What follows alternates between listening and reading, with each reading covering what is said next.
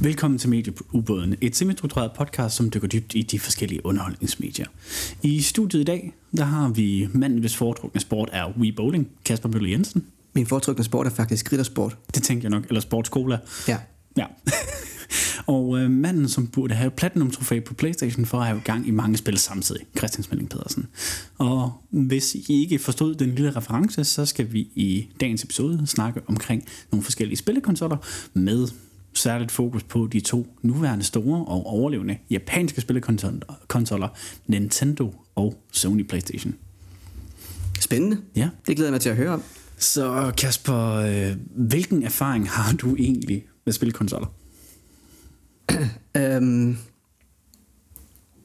da, jeg var, øh, da jeg var en lille purk og boede i Højslev på skolevej, der lånte jeg ofte en Playstation 1 mm. af min onkel, som jeg spillede på. Øh, vi har været sidenhen en Playstation 2, mig og min bror, mm. som vi også spillede en, øh, en smule på. Øh, I forhold til... Nå gud, Sony er jo egentlig også japansk. Det er jo, det er jo klart, PlayStation er også en japansk spilkonsol. PlayStation er japansk, så det er godt. for Sony. Ja, øhm, jeg har også lidt erfaring med Nintendo-spilkonsollerne. Jeg havde en Game Boy, Uh. øh, da jeg var dreng, som jeg spillede rigtig meget på. Det kunne jeg Game godt Boy lide. eller Game Boy Color? Det var faktisk en Game Boy Advanced. Uh. Ja, så langt fremme er vi. Jeg er jo ikke ja, ret gammel, Nej, nej, Christian. det er jo det. Øh, så det, det hyggede jeg mig meget med. Og så havde vi øh, også øh, en Wii, Ja, øh, som alle havde, som helt og mindre alle havde. som alle havde på det tidspunkt, ja. Og den tror jeg, den synes jeg ikke var ret sjov, egentlig. Den, den, det, det var ikke en ret stor succes, kan jeg huske. Øhm, men det er sådan den erfaring, jeg har med spillekonsoller. Ja. Ja, øh, for, fun fact, inden jeg går i gang med det her. Øh, jeg havde også en Wii på et tidspunkt, og så var det mig, en af mine kammerater og min mor. Vi spillede øh, Wii Sports, specifikt bowling, hvor til min, jeg står bag min mor, og min mor skulle så tage, og så var det hendes tur til at spille, hvor til hun tager to skridt bagud og svinger remoten bagud og rammer mig sådan et, et, et, et vist sted. Au, Heldigvis var det ikke så hårdt, men, men stadigvæk. det lyder, det lyder ikke sjovt.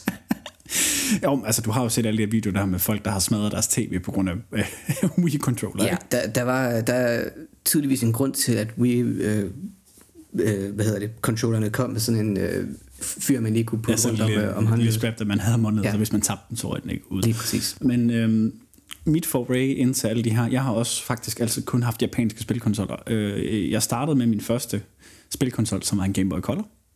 Så fik jeg en Playstation 1, og har haft samtlige Playstations produkter siden da. Dem kommer vi lige til at gennemgå senere, og af Nintendo-ting, der har jeg selvfølgelig haft en Game Boy Color, en Game Boy Advanced SP, Det var også den, jeg havde. den der lille, øh, ikke øh, den der aflange en, men den der sådan lille firkant med klappen på. Lige præcis. Det var sådan Ja. ja. en kvadrat. Ja. Meget ligesom Riddersport faktisk, lige at vende tilbage til det. Ja, og så har jeg haft en øh, Nintendo tre- øh, 3DS XL og en øh, Switch lige pt. Så jeg har haft lidt af det hele.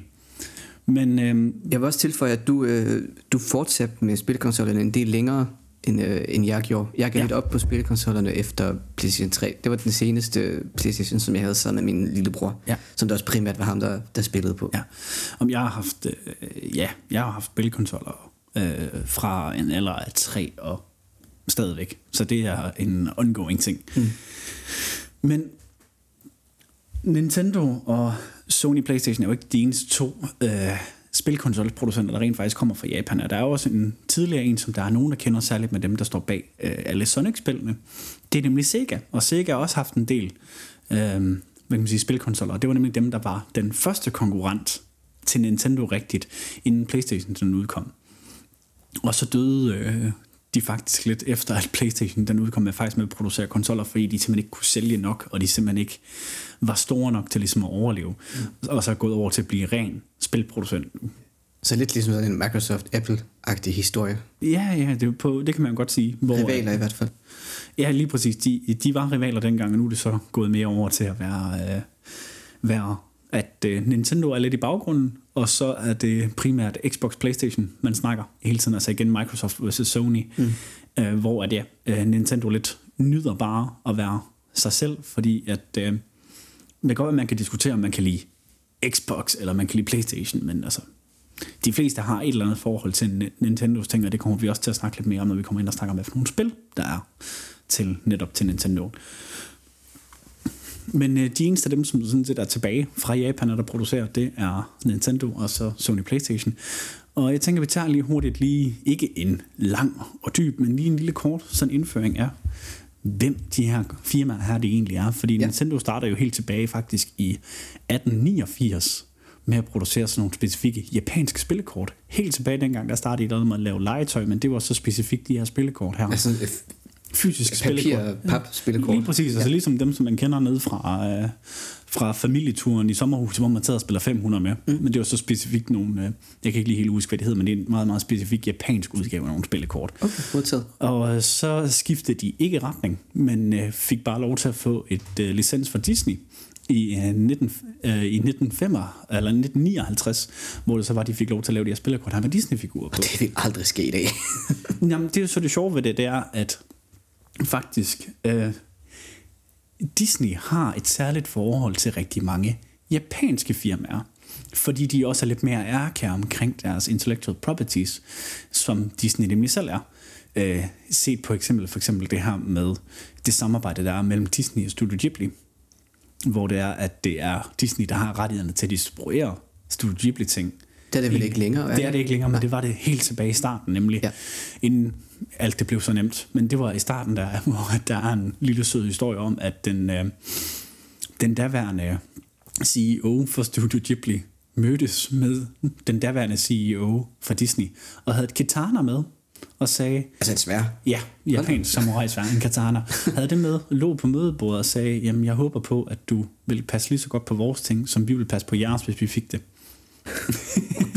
Fucking aggressiv taktik lige der. wow. Det er også en måde at sætte sig respekt på, ikke? Og det er jo også, øhm, når vi også kommer ned i nogle af spillene til, øh, til Playstation blandt andet, kan man også godt se igen, der er et specielt forhold mellem Disney og så japanske producenter faktisk, fordi der er en vis form for respekt og ærkærhed omkring ens fælles ting der. Mm. Men øhm, den første spillekonsol fra, øh, fra Nintendo, øh, de kom i, øh, i øh, henholdsvis øh, 19 73, og så deres første sådan arcade-kabinet, altså det her, hvor man stod op og så trykkede på nogle knapper med joystick og puttede nogle små mønter i. Det kom så i 1978, øh, og det var så der, hvor at, øh, ligesom Nintendos historie, den startede, hvor til at der så kan vi stille og roligt faktisk over i Playstation nemlig.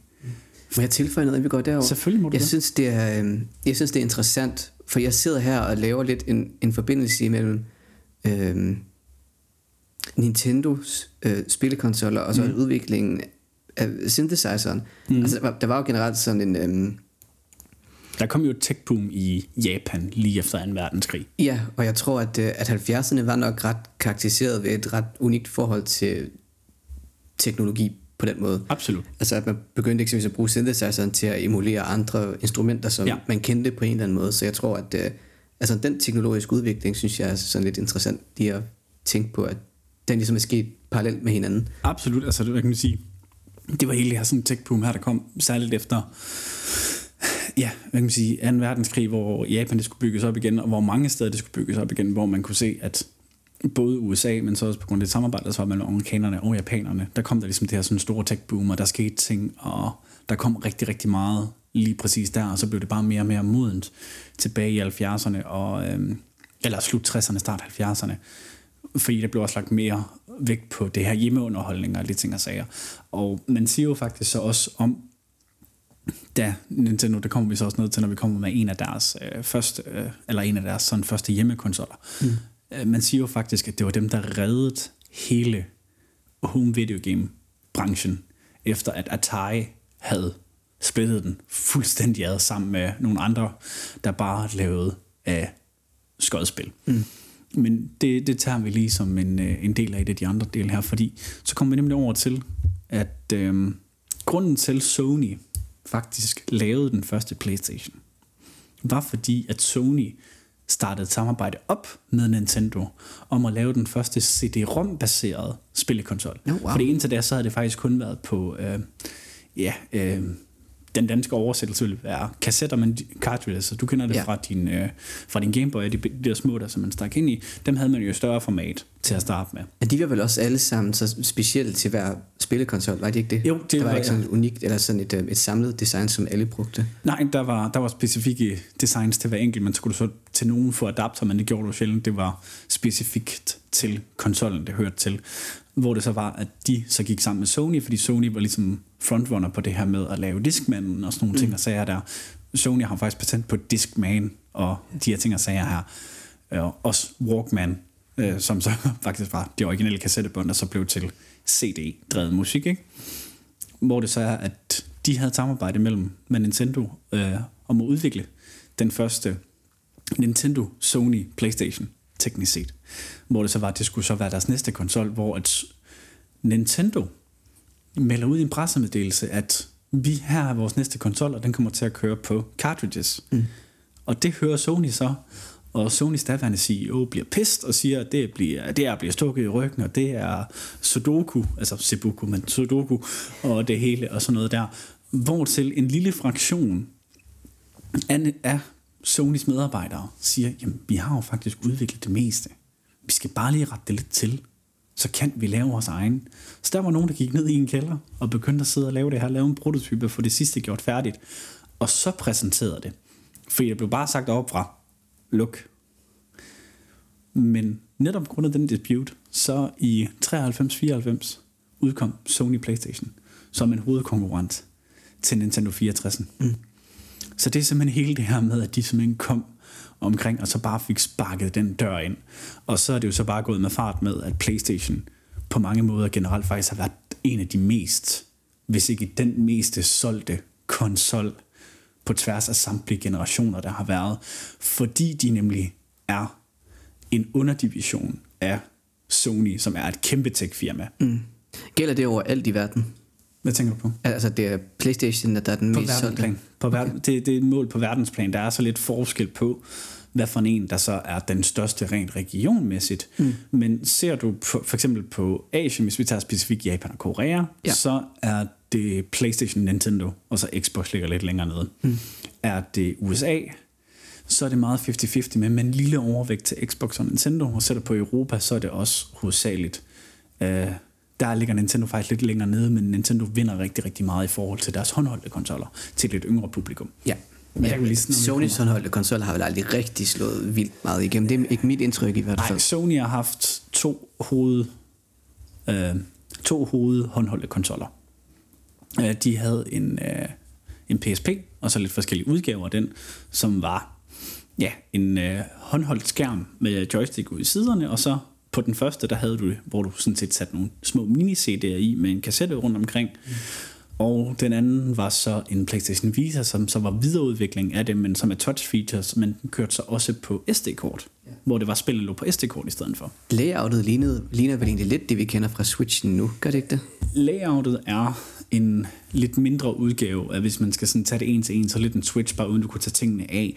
Uh, lidt andet design, lidt mere kompakt, uh, lidt mere tyk ja. hvis man kan sige det sådan. Men, men, men jo, det var ligesom lidt den idé med, at det var, skal vi kalde det, den havde lidt en smartphone-størrelse, og så man nåede sat ud i siderne. Mm, ja. Det var lidt den størrelse, som den så egentlig endte med at have. Men det er lidt to flops, det var de to, øh, deres to håndholdte konsoller. Altså det, det er lidt nogle flops, men så har de så altid været så heldige, at de generelt bare har haft solgt ekstremt mange af deres, øh, deres andre konsoller i stedet for. Good for them. Ja, ja, lige præcis. Og hvad kan man sige, men det er jo så igen, kom, kan vi komme lidt mere ned og snakke om lidt senere, men det er jo også det der forskel med, at Nintendo er et rent øh, konsol- og spilproducentfirma. De har ikke andre ting, eller det de så lige fået, de lige købt et animationsstudie for ikke så lang tid siden, faktisk. Nå. Øhm, men vi kan lige snakke lidt om, hvad det er, de laver ellers lidt senere, men det er nemlig det her med, at de øh, altid kun har holdt sig til at lave spilkonsoller og at lave spil hvor at PlayStation-afdelingen i Sony er en lille del af hele den palette, som Sony nu engang har, som både laver tv-hovedtelefoner, har øh, filmstudier, filmudstyr, altså de har jo hvad inden det skal være inden for tech-branchen mere eller mindre. Så der er ligesom den der sådan helt, helt store generelle forskel der imellem de to. Ja. Og det er jo sådan lidt omkring, hvad kan man sige, sådan den, den korte historie omkring hvordan de ligesom har været, og hvad de ligesom har været til. Hvis vi sådan lige skal dykke ned i Nintendo som firma, Nintendo har altid ofte slået sig på at være det her, dem der laver spil til hele familien. Og det har man jo tydeligt særligt kunne se både i Wien, og med, der var de her sportsspil her, man kan også se i Switchen, den måde det er designet på, men det er sådan lidt, de har ikke ret meget, mange spil eller ret meget indhold, der henvender sig til, skal vi sige, det mere modne øh, publikum med skydespil og vold og sådan noget. Så der har selvfølgelig været nogle spil der til, og sådan nogle, der har det slet ikke det, men det har aldrig været Nintendos reelle fokus. Altså, når jeg tænker på Nintendo, så tænker jeg jo med det samme på Mario. Ja, lige ja. præcis. Og den er jo et ret godt eksempel på det der spil, som er ret PG og familievenligt. Ja, ja, absolut. Altså det, det, det, det, det, det er der ikke nogen, der får, uh, får nogen som helst trælse tanker omkring, når man siger Mario, eller man siger Zelda, eller man siger øh, Mario Kart Racing, man siger Kirby, altså man siger alle de her forskellige spil. Det er meget få af deres titler, der ligesom er lidt sådan mørke og sådan noget her. Det kommer sjældent over en, øh, en 13 års rating. Det gør det sjældent. Det er meget holdt på et Øh, ja, børne, altså, børnevenligt, for kan mere et familieorienteret publikum hvor nogle af Playstations allerstørste titler har jo været sådan noget som Red Dead, eller har været God of War-serien, der har været exclusive til dem. Det har også været nogle af de andre større skydespil og sådan lidt mere voldige spil, mm. der har kørt sig til det. Øh, en af de første spilserier, som der blev populær på PlayStation, på PlayStation 1, det var Tony Hawk Pro Skater. Mm. Det var det her med at have penge til at lave et license til nogle andre, og Sony har altid også lagt meget fokus på at få tredjepartsudviklere ind. Altså dem, der altså har andre spilproducenter til at udvikle til deres konsol, hvor det har Nintendo også gjort. Men Nintendo har på mange punkter, særligt efter de gik fra de to første konsoltyper, de havde, til da de kom over til Nintendo 64, har været meget mere ærkær og holdt meget mere fast i, at det har været dem, der skulle have mere styring om, hvad for nogle ting, der kommer på deres konsol. Og der er sådan en stor forskel i det. Ja. Jeg kommer så til at tænke på The Last of Us. Er den ikke ja. også eksklusiv til PlayStation? Eller i hvert fald var det til at starte med? Det, jeg mener, den var eksklusiv til PlayStation til at starte med. Det kan jeg lige hurtigt finde ud af, men jeg mener, den var eksklusiv til at starte med. Men det er også bare, fordi det vil være et relevant eksempel lige nu i hvert fald, lige at, lige at nævne det, det kan min tanke om det. Uh, ja, det første spil, uh, både The Last of Us, The Last of Us Remasters, og faktisk også The Last of Us Part 2, er alle sammen PlayStation exclusive spil. Modtaget. Og det er jo så det, der er, hvad kan man sige, med ja, forskellen både på, hvad kan man sige, på rigtig mange af Nintendos titler, det er kun Nintendo. Hvorimod nogle af de her sådan store, som man kalder det for AAA games, altså det her som, ja, The Last of Us, God of War, Call of Duty, øh, FIFA, alle de her sådan store, store spil. Der er nogle af dem, der kører på begge konsoller, og så er der lidt forskellige ydeevne af, hvad for en er det, du får fat i. Men så har de nemlig også det her våben her, der hedder PlayStation Exclusive, som øh, for at tage et semi-altid relevant øh, eksempel. Spider-Man-spillet, øh, det nye Spider-Man-spil, der udkom for nogle år siden, og som er efterfølgeren med Miles Morales, som så er den karakter, der er med i Into the Spider-Verse-filmen de var også begge to uh, PlayStation, uh, PlayStation exclusives. Ja, det vidste jeg ikke. Jo, men de var nemlig PlayStation exclusive også. Men igen, det er også bare sådan for at skitsere forskellen på, at det ene det er et stort tech-firma, og det andet det er et, ikke fordi det er et lille firma, men sammenlignet med Sony, så er Nintendo et meget lille firma, men har bare et stærkt brand og nogle stærke titler, de ligesom arbejder med og arbejder på. Så der er sådan også der. Øhm, hvis man skal lige skal tage nogle af de konsoller, som der er værd at fremhæve, fra Nintendo af, fordi Nintendo har haft mange. Men de startede jo også lang tid tilbage, og en af deres første konsoller var faktisk en håndholdt øh, konsol, der hed Game Watch, som var sådan en meget, meget basal LCD-skærm, hvor der var bip bip på, og så var det det. Okay. Meget, meget sjovt. Så havde de det, der hed, og det er også en ting, der er meget, meget sjovt med, med de to første konsoller, der var af Nintendo øh, katalog, havde to forskellige navne, uanset om det var i, øh, om, om det var i Japan eller i USA, så havde de hver deres navn. Og havde faktisk også hver deres farve og hver deres design. Fordi den første, det var øh, den, der hed Famicom, som stod for Family Computer i Japan. Og, på, og, i, øh, og udenfor, der hed det en Nintendo Entertainment System, eller NES. Det kender man godt. Ja, ja. og så Ved nummer to, så var de rigtig, rigtig kreative med deres navn, fordi så puttede de bare Super foran begge to. så blev det Super Famicom og Super NES, mm. eller SNES. Så ja, SNES. så ja, men, men øh, NES'en, eller Super Famicom, var faktisk den konsol, som man faktisk krediterer til at være den konsol, der var med til at redde hele spilindustrien. Ja. Efter det her kæmpe store videogame crash, der var lige efter Atari, øh, som jeg anbefaler, man dykker mere ned i. Jeg ved ikke, vi kommer, om, vi, om vi kommer til at dykke ned i det, fordi det er meget før min tid. Mm. Så det ved jeg ikke, om jeg vil være den rigtige at spørge om. Nej. Men, men det, den bliver krediteret for ligesom sådan at redde det på den der måde der. Øhm, den næste konsol, som stort set alle andre kender fra Nintendo, det er Nintendo 64'en. Hvorfor hedder den 64 til sidst, Kasper? Ved du det, det ved jeg godt nok ikke. Nej, det er fordi systemet det kører på 64 bit. Det, kan, det giver god mening, kan man sige. Så ja, det var simpelthen Nintendo, og så betegnelsen for, hvor stærk konsollen den faktisk var. Ja. Og det var så også i nogenlunde samme årrække, hvor der kom den originale Game Boy uden farveskærm, Game Boy Color, og så Game, Game Boy Pocket, som så var sådan lille. Og der er nemlig nogle, øh, nogle, nogle spil, som vi begge to måske, eller jeg har i hvert fald spillet dem, jeg ved ikke, om du har spillet dem, som faktisk kom lige præcis i det år. Okay. Så er der deres Nintendo Gamecube, der vildt var 100% kvadratisk, og med et lille håndtag på, så det lignede sådan en lille madkasse. Mm. Fedt.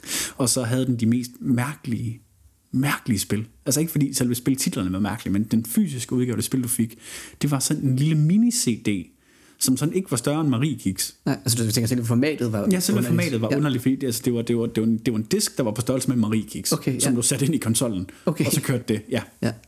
Så også et, et format, der var, hvad kan man sige, opfundet til. ja et, et format, der var helt specifikt til dem. Ja. 100%. Og så øh, ja, kommer vi over til øh, Game Boy Advance og Game Boy Advance SP'en. Igen håndholdt Det var den, jeg havde som med, med cartridge, nemlig ja, lige præcis. Hvad for nogle spil havde du? Jeg kan huske, jeg spillede primært øh, Beyblade og Pokémon. var primært de ting, øh, jeg spillede der på. Øh, jeg havde også et, øh, et Need for Speed-spil, jeg har tænker på, som jeg synes var meget, meget underholdende at spille. Ja. Ja. Mm. Ja. Så Men skud ud til mit, øh, hvad, 9-årige selv, der ja. spillede de spil.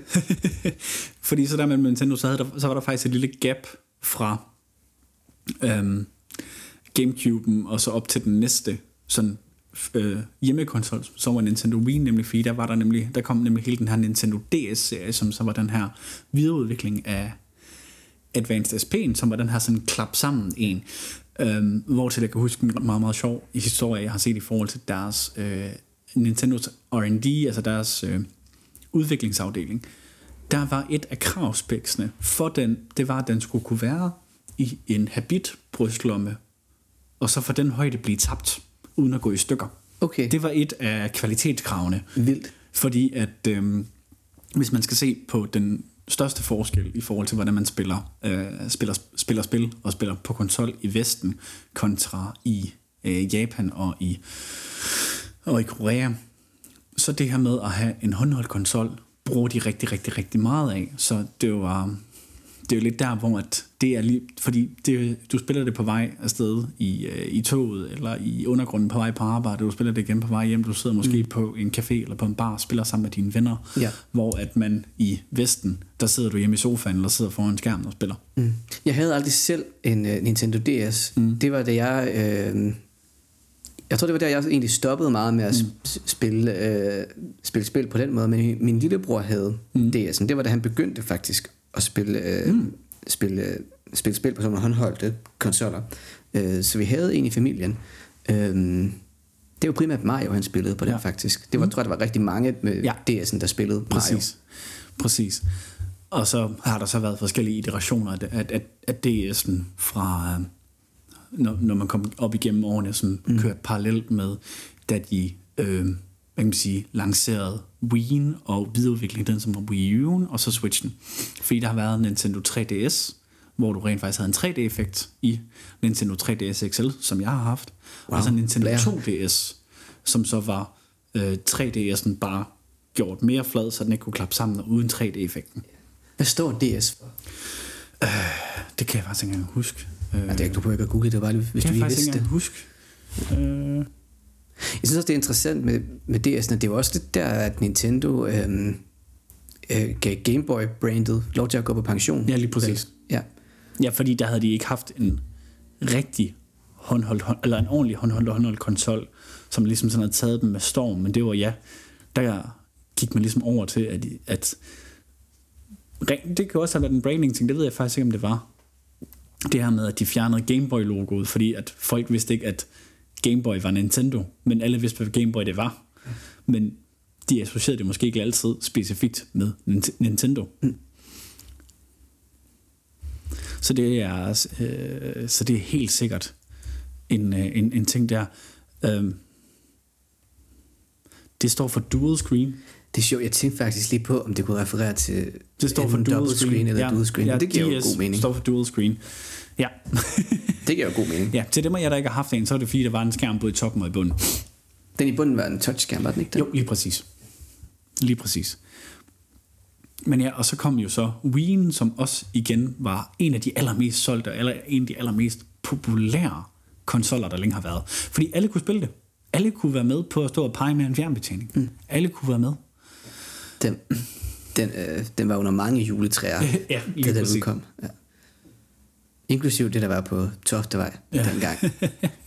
og så var der jo så videreudvikling af den, som så var øh, Wii U, som ikke var så lige så populær som Wii. Øh, men den havde så en, øh, skal vi sige, faktisk en tablet med dertil, som man så også kunne bruge til at spille. Og så er der så den seneste iteration nu, som er Nintendo Switchen og Nintendo Switch Lite. Ja. Uh, Lite refererer til, at den kun er en håndholdt funktion, og Switchen det er så, at du både kan bruge den på tv'et og i en håndholdt funktion. Det er også en lidt mere økonomisk udgave, er det ikke? Den er ikke helt lige så dyr. Den er ikke lige så dyr, men det er fordi, du ikke har selve dokken dertil jo, så det gør det jo så lidt billigere. Mm. Men det er sådan en ting, som Nintendo til gengæld altid har været god til, det er at have haft holdt deres priser relativt billigt på konsollerne. Omvendt, så mister deres spil ikke ret meget værdi. Altså, jeg kan huske, øh, dengang da jeg købte min Switch, og jeg skulle købe et relativt nyt, relativt nyt til uh, Zelda-spil, eller Legend of Zelda-spil, uh, det havde været ude i halvandet år. Det kostede stadigvæk den samme pris, mm. som da det udkom. Ja. Så derfor købte jeg det brugt, og jeg gav kun 20 kroner mindre. Mm. Det er ret så, så det er det med, med Nintendo Exclusive spil, de holder deres værdi, indtil der kommer en ny udgave af det. Ja. Og så er du, og så er du måske heldig, at den går 50-100 kroner ned, ned i pris. Mm. Mere er det ikke. Ja. Og omvendt, så hvis det er, så, så begynder de at stige, igen efter, øh, stige i værdi igen efter nogle år. Det er helt åndssvagt, hvordan det er. Altså, øh, Nintendo er billig at købe som konsol, i hvert fald billigere end en Playstation, men omvendt så for at få tilbehør og for at få spillene, så ender du i samme prisen, der er måske dyrere, end hvis du køber en Xbox eller du køber en, øh, en, en, en Playstation, og det er helt vildt at tænke på. Ja. Til gengæld, så har de altid fået ros for at være innovative med deres kontroller. Altså man kan jo sige igen, laver en håndholdt konsol med to skærme, ja. laver en øh, kombineret hjemmekonsol og transportabel håndholdt konsol, ikke? Altså, der er nogle ting, de har kunne få lov til at skubbe ja. På en anden måde, fordi det eneste, de lever af, det er at lave spillene. Mm, altså rent sådan øh, konceptmæssigt, der, der, der har både Xbox og Playstation jo ikke udviklet sig ret meget siden 90'erne, da de først kom. Nej, der har jo ikke været, altså der har været øh, en masse feature upgrades, og det kan vi jo så lede videre til nu med, øh, med, med Playstation og deres setup. Altså der var den originale Playstation, den grå kasse. Ja, klassisk. Klassisk, fantastisk. Øh, jeg kan huske, vi spillede helt vildt meget Tekken på den, da vi boede på, Lige præcis. på skolevej i Højsjø. Ja. Og den første konsol, hvor der faktisk var øh, feedback i din controller. Nå, altså øh, vibrationer. Ja, øh, ja. lige præcis. Øh, eller hvor det var indbygget i. Fordi du kunne også godt få det til, til, til Nintendo 64, men der skulle du sætte en expansion pack op i din controller, før den vibrerede. Okay. Det lyder ret øh, indviklet. Ja, lige præcis. Ja. Fordi det var ikke til alle spil, det var. Så det var sådan, men nej, til Playstation, det var faktisk den første konsol, hvor du havde, hvor du, den første controller, hvor du havde indbygget, og det har de jo arbejdet videre med siden, på netop på deres DualShock-platform, som deres controller, de hedder. Mm. Uh, for eksempel med den seneste PlayStation 5 nu, der har de faktisk udviklet det så meget nu, at du faktisk har modstand og feedback i de her triggerknapper her, der er. Så alt afhængig af, hvad der du laver, så kan de enten være bløde eller hårde at trykke på. Ja, wow. Så der kommer endnu mere feedback på det den vej igennem. Men øh, ja, der var den første Playstation. Så kom Playstation 2. Det er den, jeg har personligt har mest erfaring Ja. med. Så kom, øh, passer det med, at lige, jeg tror, ja, hvis jeg ikke husker helt forkert, så lige omkring da PS3 også udkom, så kom Playsta- eller PSP'en, altså PlayStation Portable, den kom også der. Så øh, da de så var ved at være hen i slutningen af, af, af den PS3-era, så kom øh, PS, øh, PlayStation TV, som var en lille boks, der var et plug-in til, at du kunne... Og det var så faktisk også samtidig med PlayStation Vita'en, fordi så kunne du nemlig tage det SD-kort, du havde i Vita'en, hvor du havde spil over på, sætte det derover i, og så kunne du sidde og spille din PS Vita-spil på dit tv, ja. eller du kunne sidde og linke din, dit PlayStation TV op til din PS3 eller til din PS4, og så kunne du så sidde og spille din PlayStation i et andet rum på et andet tv. Det er ikke det huske, jeg hørte om. Nej, det der er ikke ret mange, der har, men jeg har den. Nå, okay, skal godt. Og så var der så PS Vita, som så faktisk også kunne doble som en øh, ekstra controller mm. til din øh, PS3 og til din PS4. Så øh, efter PS4'en, der kom der også en PlayStation Classic, Ja, det kan jeg godt huske. som jeg også har, som er en miniatyrudgave. Og den har den Nintendo første også. Playstation, ikke? Det er en miniatur, den første lige Playstation. præcis, og det har Nintendo faktisk også lavet med deres uh, NES. Mm. Men det er simpelthen sådan en lille minikonsol med spil allerede lagt ind på. Ja. hvor man så kan sidde og spille de gamle spil i ny format. Mm. Og så er vi så kommet til PlayStation 5 nu. Så ikke lige så mange konsoller, men PlayStation har ikke været i gang lige så mange år. Nej. Jeg tænker Men- på, værdien ved de der øh, classic konsoller, hvis man kan sige det sådan, det er vel også, at udover selvfølgelig, at de gamle konsoller er ret svære at få fat i, så er det vel også sådan ren, de er også ret svære at koble på et moderne fjernsyn, er de ikke det? Ja, altså, øhm, skal vi sige, jeg kan huske med, den gamle, med min gamle PS1, det var de der tre, det der røde, gule og hvide kabel, og så var det et skarstik. Ja. Og der, for satan, du skal lave noget af en converter for at få lavet det om til det, og så sat over i HDMI-format i dag, det er næsten umuligt. Ja, lige og præcis. plus, der er også nogle af de her gamle spil her, de er enten ikke til at få længere, øh, enten overhovedet ikke i fysisk tilstand, men også virtuelt. Der er der også nogle af dem, der ikke er til at få længere. Mm. Fordi det er måske også lidt et gripe i, øh, fra mig er personligt øh, med de her fysisk kontra digitalt. Det er, selvom du køber et spil digitalt, enten hos Nintendo eller hos Playstation, så betaler du bare et engangsbeløb for licens til at spille spillet. Hvis der de vælger at fjerne det fra deres online store, så forsvinder det også for din konsol. Og det virker ret voldsomt faktisk. Nå, men det er sådan, det er. Det er en del af deres terms of service. Ja, man ejer ikke filen. Du ejer ikke filen, hvis der du køber det online. Hvis du køber det fysisk tværtimod, så, så, så kan de ikke gøre noget ved det. Det vidste jeg ikke. Jo, så sådan en lille fun fact omkring det der, ja. Men øhm, igen, jeg vil sige, begge konsoller har været innovative, vil jeg så sige på den her, eller begge producenter har været innovative med deres konsoller. Mm. Nintendo mest af alt, fordi de har skubbet barrieren i forhold til, hvor lille og hvor kompakt man kan lave tingene, hvad for nogle features man kan få ind, alt det her med. Nintendo er sådan set de eneste, der har knækket koden ordentligt til det her motion, før der kom VR til Playstation. Ja, med Wii eksempelvis. Ja, lige præcis med, med Wii og også bygget videre på Switchen og sådan nogle ting og sager her, har virkelig har fået rigtig, rigtig meget ud af det her håndholdte marked. Mm. Hvorimod Playstation har været med til at skubbe rigtig meget i det her med nogle af de her sådan mere sensory oplevelser, både i forhold til at skubbe grafikken, skubbe mængden af ting, der har kunne være, og så også det her med, at Playstation har kunne skubbe rigtig meget i forhold til det her med controlleren, for eksempel at fra både i Playstation 4, både i 4'eren og i 5'eren controller, der ligger der en højtaler i, hvor du så får specifikke lyde den vej ind igennem. Jeg kan huske et spil på øh, PS4'en, der hedder Infamous uh, Second Son. Der skal du nogle gange lave noget uh, spraymaling. Og der tager du din, uh, og så vender du simpelthen din controller på siden, ryster den, hvor du så kan høre det lyde, som om du sidder og ryster en spraycan, og så skal du så stå og så lave spraycan-maling. Oh, wow, det er en ret sådan uh, taktil måde Ja, at, lige at præcis. gøre det på. Lige præcis, og det er også det her med på, på femmeren her, hvor du rent faktisk har det her sådan meget mere direkte feedback, når du sidder og bruger de forskellige knapper. At der rent faktisk er noget mere pushback i det, det er ikke bare sådan blød fjeder, du sidder og, Ja. og, og, og hjørner lidt i. Jeg havde en blød fjeder. Men nu har vi været en tur i Østen, så nu tænker jeg, at vi skal vende øh, snuden hjem og snuden tilbage til verdens navle, inden vi går lidt videre. Nå ja, du tænker på uh, 7800 skive. Ja, lige præcis. Det skal vi da. Øh, og hvor skal vi hen, Christian? Jamen, var det ikke noget med, at øh, vi skulle faktisk også igen fra øst mod vest? Jo, det skal vi faktisk. Vi skal, vi skal besøge øhm, Alice og Hans.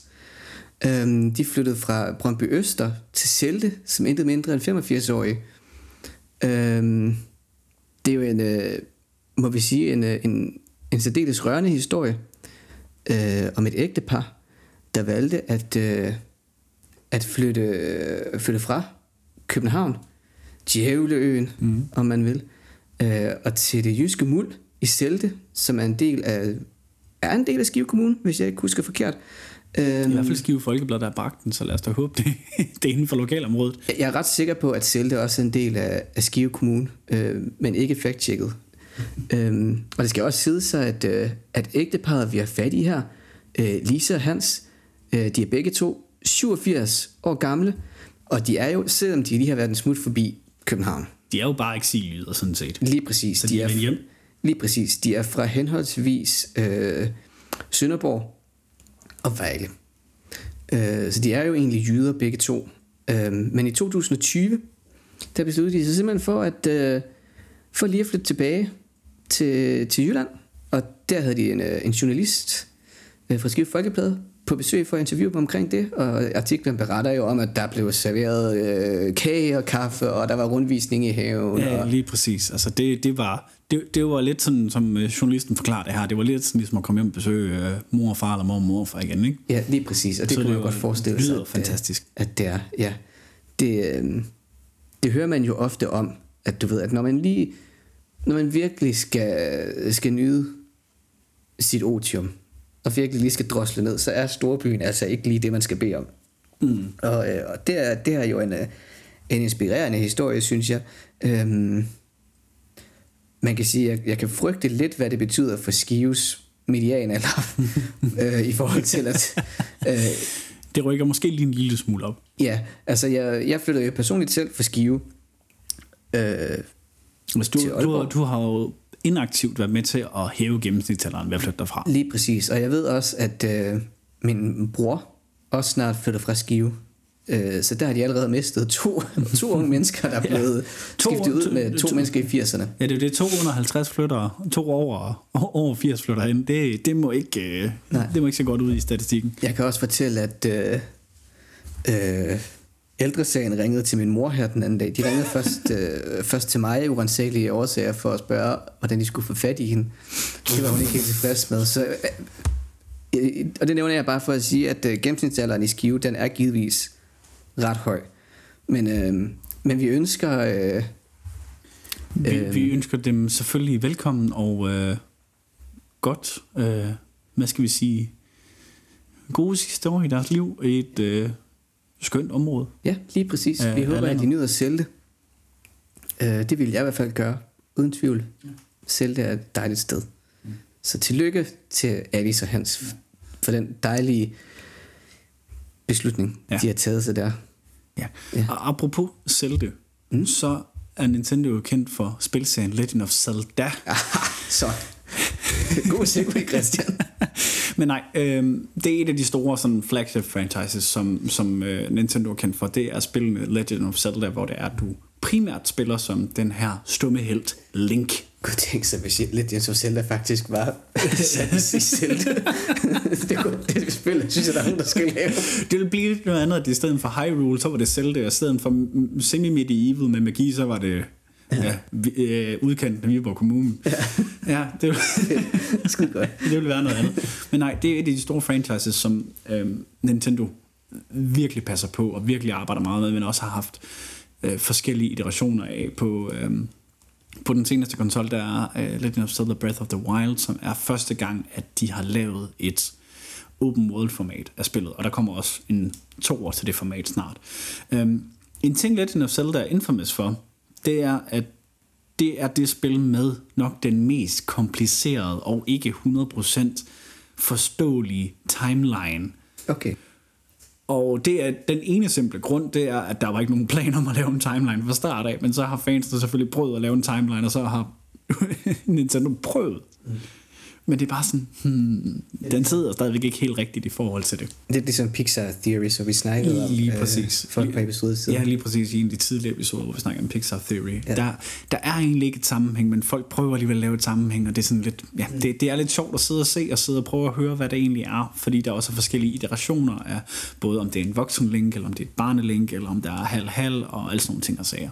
Så der er rigtig mange, og ja, hvad kan man sige, dem af jer, der kender selv, der ved selvfølgelig alle de ikoniske spil, der er, men der har også selvfølgelig både været Wind Waker, der har været øh, Ocarina of Time, uh, Majora's Mask, og også de remastered udgaver af det, Breath of the Wild, og selvfølgelig det mest uh, infamous spil, uh, Legend of Zelda 2, Links, ja, som også var åbenbart var dårlig, som er helt tilbage fra NES-dagen af.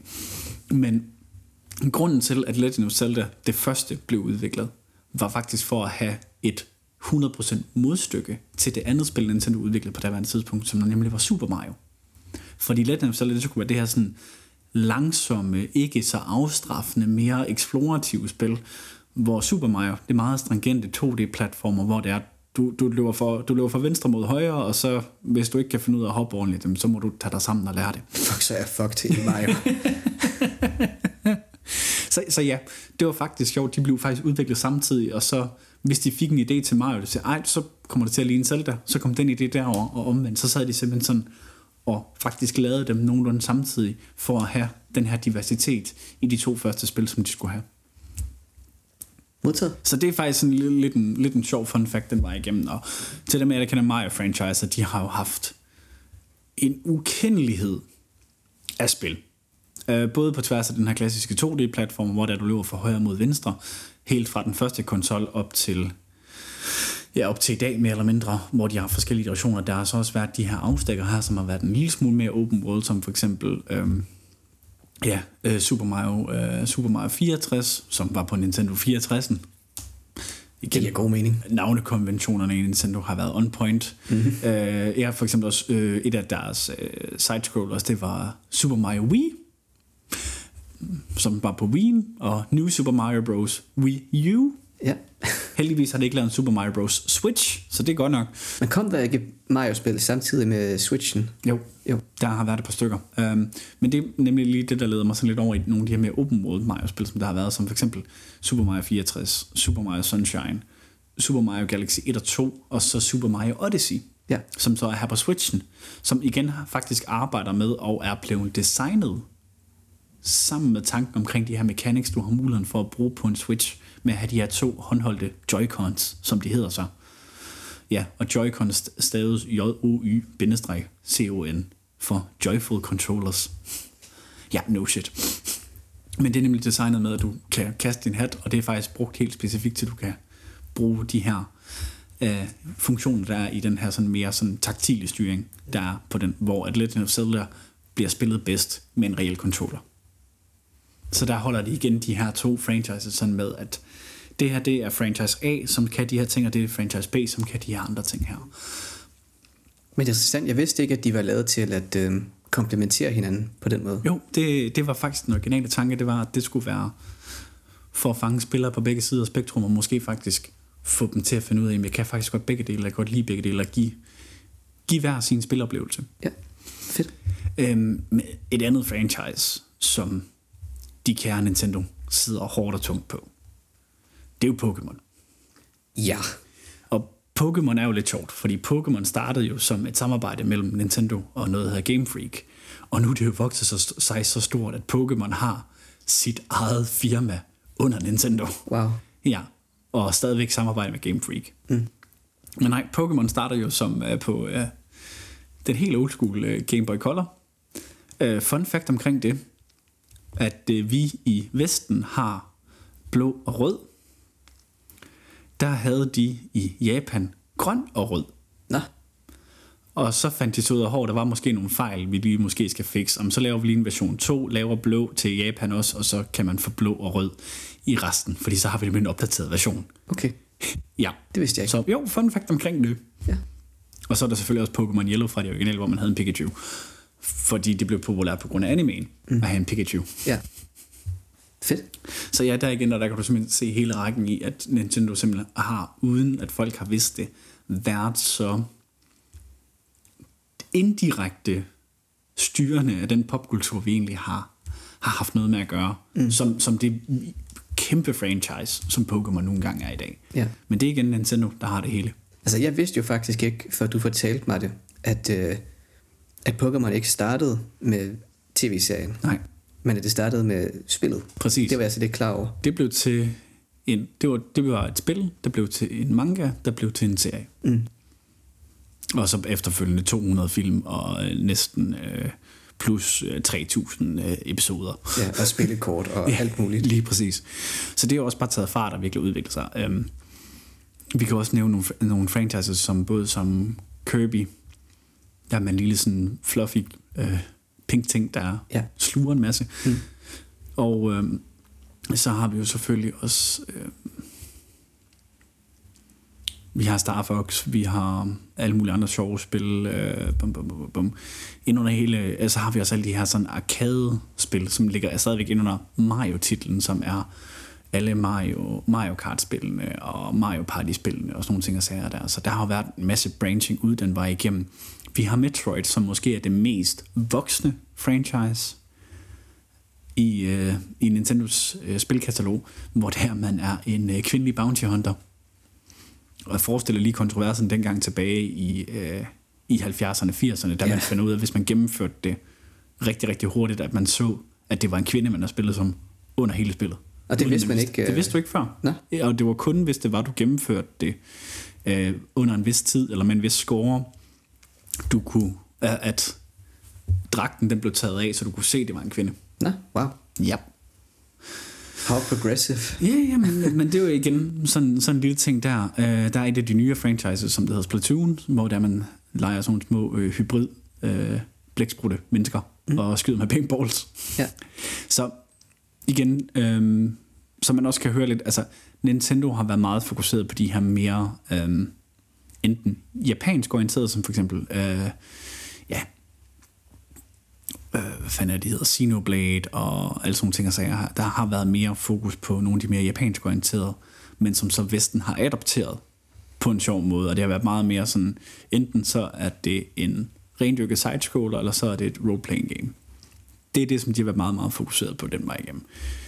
Men så skal vi jo over til øh, min reelle barndomskonsol nu. Fordi det var sådan lige, jeg kan jo for fanden, jeg, listen herinde på hjemmesiden her fra Nintendo A, den er det, der vil svare til at være en, øh, 40 af 4 sider lang. Okay. Med enkelt linje afstand i forhold til samtlige spil, der er blevet lavet. Ja. Men hvis vi så hopper over til Playstation i stedet for, Playstation har for mig et, et særligt... Øhm, et, et særligt sted, fordi det var den første hjemmespilkonsol, jeg havde, og jeg, det første spil, jeg havde der til, det var Spyro. Klassiker. Spyro er en klassiker, Spyro er en klassisk serie. Det var også Crash Bandicoot, jeg havde til at starte med, og til øh, Kaspers og min, min øh, fælles veninder. Det er Wumpa Fruits, ikke æbler. Han samler. Det aner jeg ikke, hvad det er. Nej, øh, jeg havde en diskussion med Camilla og Anja omkring, at Crash er... De mener begge to, at Crash han er en rev, og han samler æbler. Ja. Nej, Crash er en bandicoot og samler Wumpa Fruit. Okay. Facts. Men det vil jeg ikke øh, argumentere imod. Hvis du siger det, så er det rigtigt. Men ja, så det er det. Øhm, der er også Tony Hawk's Pro Skater, det første sådan reelle licensed øh, spil, og fantastisk musik i det spil, skal så også lige siges, og det som faktisk formet en del af min musiksmag, med øh, meget af det her sådan rock og punk rock og rap. Ja. Øhm, konge, konge, konge, konge, konge. Øhm, hvis vi bare lige sådan skal tage, der er en lille liste her, øhm, fra nogen, der har sådan prøvet at gå igennem øh, Playstation-spil, øh, der har været de 12 bedste, eller de 12 bedste rated spil på Metacritic. Øhm, og, og nummer 12, der starter vi med et øh, ældre spil, der hedder Chrono Cross. Aldrig selv spillet det, men har set nogle videoer med det. Øhm, klassisk japansk øh, turn-based RPG. Mm. Turn-based, man skifter til at slå på hinanden. RPG, role-playing game. Klarifikation. Jeg kan ikke selv sige, at jeg har hørt om det spil. Nej, uh, Devil May Cry er en PlayStation exclusive og er et spil, der er løst baseret på Dantes Inferno-serien af bøger. Eller Dantes Inferno-bøgerne, men meget løst interpreteret med masser af andre ting ind i det. Um, aldrig selv fået det spillet.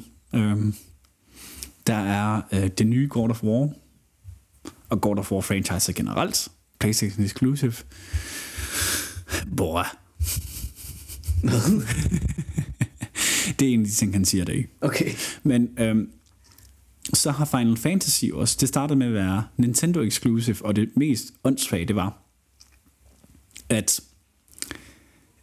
de første Final Fantasy-spil udkom jo ikke i Vesten.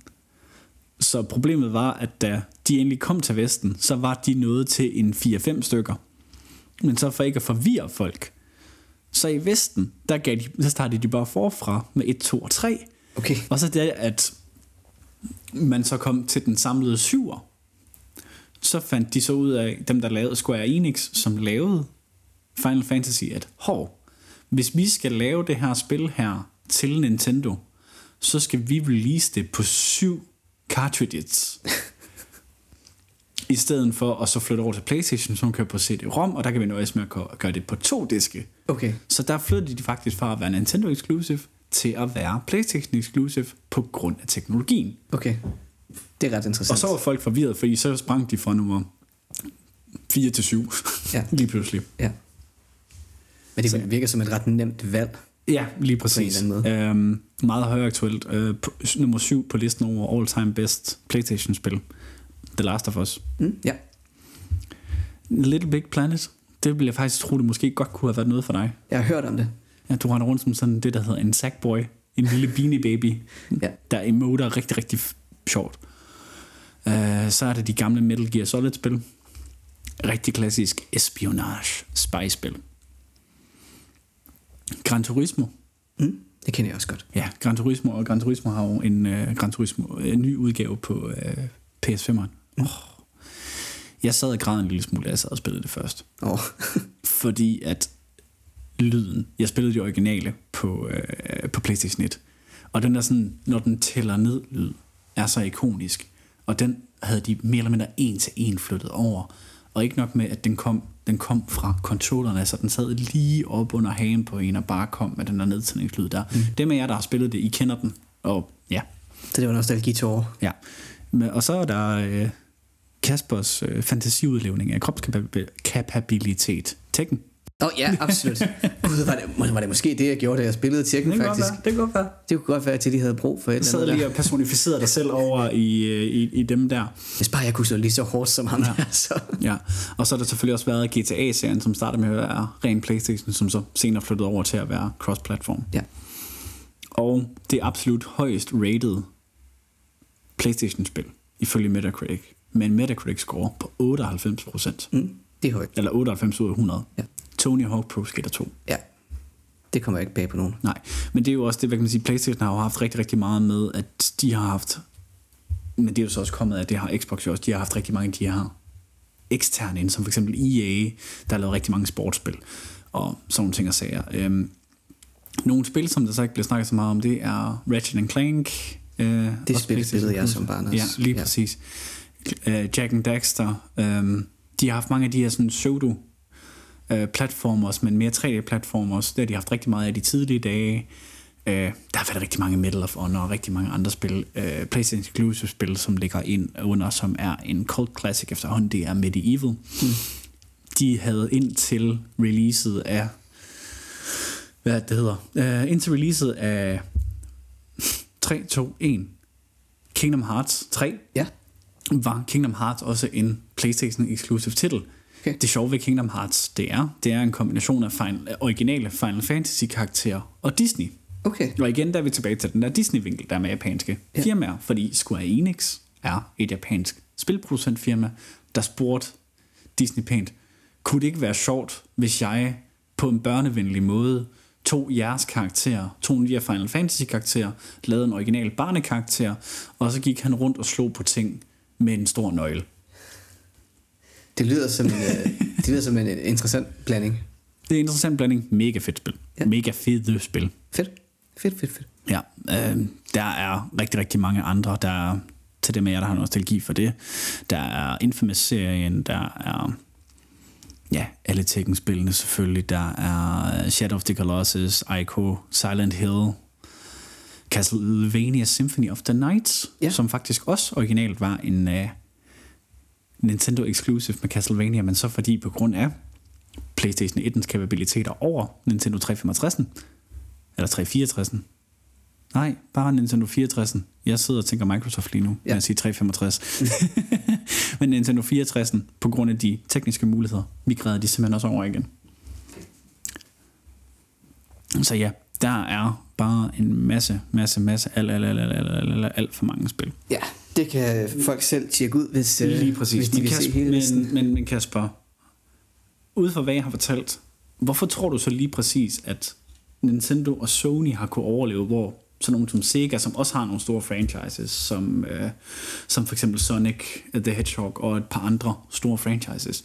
Hvorfor tror du, at det lige præcis er de to her, der har overlevet? Og måske mere, hvorfor er det Nintendo, der har overlevet frem for Sega, fordi de er mere en til en med, at det er ja, spil, kon- konsol og spiludviklingsfirmaer.